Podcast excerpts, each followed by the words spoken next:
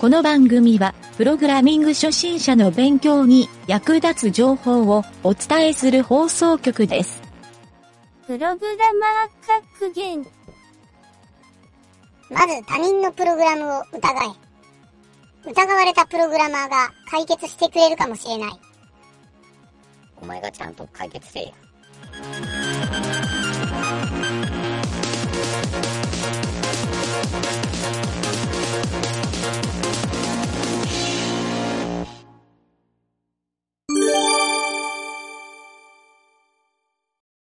えーと、ゆうだです。はい、ラジオです。ブログ紹介のコーナうい。ー。なんちゅうの、その相づち、なんか、使おうかな。えーとね、今回はね、コピペするプログラマーに足りないもの、えーうんプログラミング脳の鍛え方。これ書いとる人がうん。何条もよう知っとる人。でソニックガーデン代表のうん。倉貫義人さん？ああ。吉人さんはい、はい。倉貫さん。うんね。うん。あれ何年前や？もう3年ぐらい前かな。3年ぐらい前やったっけ？うん。四国で初めて上手 UG が開催されたうん。そのイベントでうん。テレワークの話をしよったんやったかな当やっ時、たと思う。うん、あのー納期のない会社言うて歌っとったんやった？このソニックガーデンさんいや、えっ、と、なんかいえっ、と、オフィスがないとか言ってなかったっけ？オフィスがないと納期がない。うん納期がないやったっけ？いう、ん確かそんなテーマやったような気がするんやけど、うん。まあ、それで名刺交換させてもらって俺も毎日あのフェイスブックとかで倉貫さんの書き込みとか見ようんやけどうん。あのたまたま、ええ記事やな思って見よったらあれソニックガーデンで書いとるやん思って見たら倉貫さんのブログやったっていううん。話でこれぜひねちょっとうちの番組に合うな思って紹介しようかなとうん。思って、今回ね取り上げてみたんやけどうん。まずねこれ何が書いとるかって言ったらうん。あのコピペするプログラマーが、うんあの善か悪かっていう書き方をしとるわけではないんようん。明確に言ったら。うん。まあ、ただなんとなくタイトルから分かってもらえる通り、コピペしよるプログラマーって、ちょっとなんか足りんとこあるよねとか、うんプログラマー、プログラミング脳っていうのがうん。発達しにくいんじゃないかみたいな内容が書いとんやけどう、ん。うん、そもそもコピペをするっていうのがうん。悪いことなんかっていうところが、まず、ちょっと俺このブログを読んで、うん。えーまあブログに書いてなかったからなおさら思ったんやけど、うん。俺もよう言うんよね。コピペしたらいかんとか、コピペ禁止みたいなうん。ルールで前教育とかしよったんやけど、うん。で、倉貫さんが書いとんは、うん。そのね、ベテランだってコピペはするんだよっていうのは書いとんよ。うん。そらそうやな。うん。そらそうやな。あると思うクソ長い関数名とかわざわざいちいち打たずに、うん。まあもちろん打ち込むもタイピングの練習になるかもしれんけど、うん。そう、コピペしてね、うんあのミスなくすっていうのは、うん。ようやる話やし、うん。自分が作った関数をそのまま持ってくるときにコピペして、うん持ってくるっていうコピペもあると思うんやけど、うんうん。で、倉貫さんが何が、あのーちょっとコピペが用ないよって言うんかっていうのは、うん。えっ、とね、考え込まないコピペあっていう書き方をしとって、うんいわゆるね、内容が理解できないコピペそのまポンと取ってきたそうそうそうそうそうそれはあれやな。うん。確かにそうだ。そうん。う。で、ちょっとね、細かくは書いてないけど、うんあの、ざっくり俺が読んだ感じやと、うん。いわゆるコピペした後で、その作り上げた、うんまあ、なんかウェブサービスやったり、なんかシステムとかプログラムを、うん。果たしてリファクタリングできるかどうかっていうのは一つのポイントやいう書き方をしとったんよね。うん。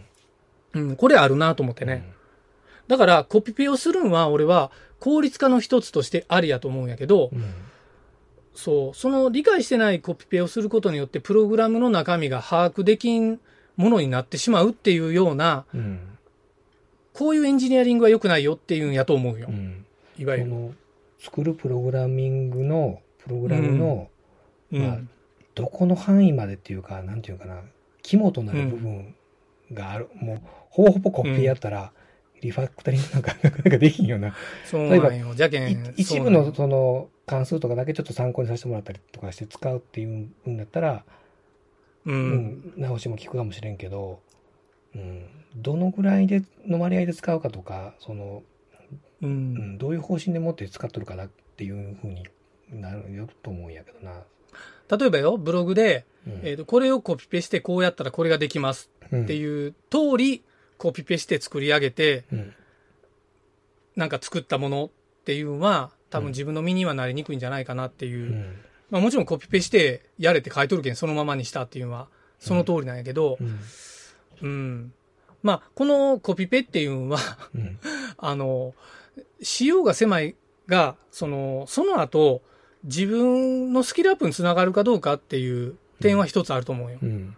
で、倉貫さんが一番言いたかったのは実は次のことやと思うんやけど、うんあの、なんていうの？頭の中のコンピューターを鍛えようみたいな書き方をしとってね。うん。うん。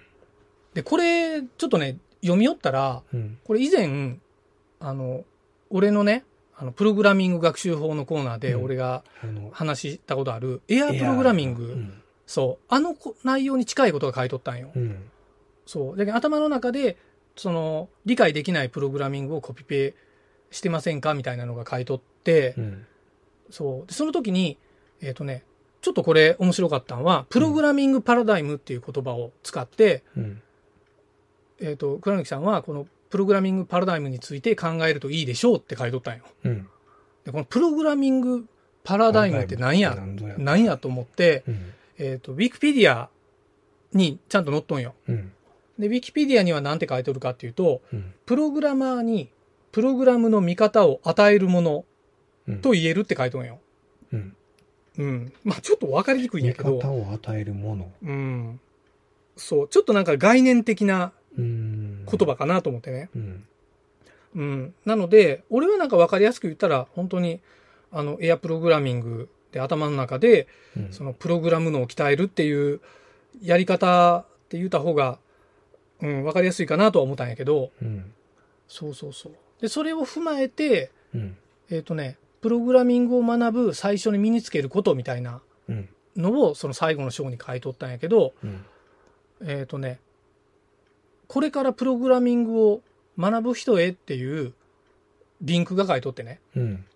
うん。で、その先の、リンクの先は、倉貫さんの昔書いたブログなんやけど、うん。うん。そこに書いとる内容は、俺はもう一言で、うん。一番その中で書いとる内容が刺さったのは、あのね、何より遊べっていう風に書いてある。けど学ぶっていう姿勢じゃなくて、やっあ。ぱり遊べっていう。やなそう。遊べん人に学びはできんっていうぐらいのことが書いとって、うん。ああ、なるほどなと。まあ全部繋がるなっていう感じがしてね。うん。そう。なので、初めのこのタイトルに戻ると、うん。コピペするプログラマーに足りないものは、うん。遊びが足らんのかなっていうのも一つ、うん。うん、思ったわけよね。うん。プログラミング脳の鍛え方も、これは俺はよくゲーミフィケーションっていう言い方するんやけど、うん。いわゆるその、遊びに使う、まあゲームってほら、もうゲーム脳って言われるぐらい、その遊ぶような感じのうん。脳やろ。でもこれアメリカの心理学で、うん。えっ、とね、ゲーミフィケーションはものすごい効率化の一つっていう風な研究結果もあって、うん。いわゆる、あの、何でもしんどいことをやるときに遊びに置き換えてできる人が、うん。いわゆる効率が良くなるとか、あの、やった後のしんどさを感じになるみたいな、うん。そういうのがあるから、うん。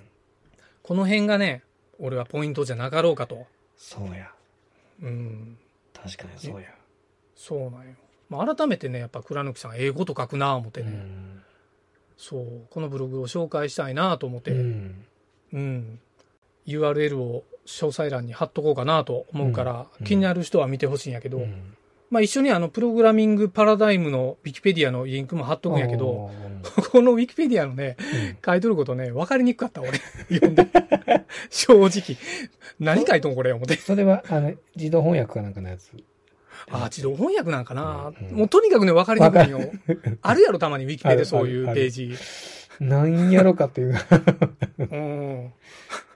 あの、そうそうそうそう。うんまあ辞書で見て、見たときに、うんあの、なんかあまり読んでも意味ないようなこと書いとる場合もあるやんか。ある。うんそう。やっぱり理解できるのを書いてくれんと、ちょっとなんかね、説明としては薄いなって、うん改めてアウトプットの重要性にもうん気づかされた、うんこのプログラミングパラダイム。うんうん。まあ、合わせて読んでもらいたいね、これも。はい。セットでどうぞ。セットでどうぞ。はい、じゃあまあそんな感じで。はい。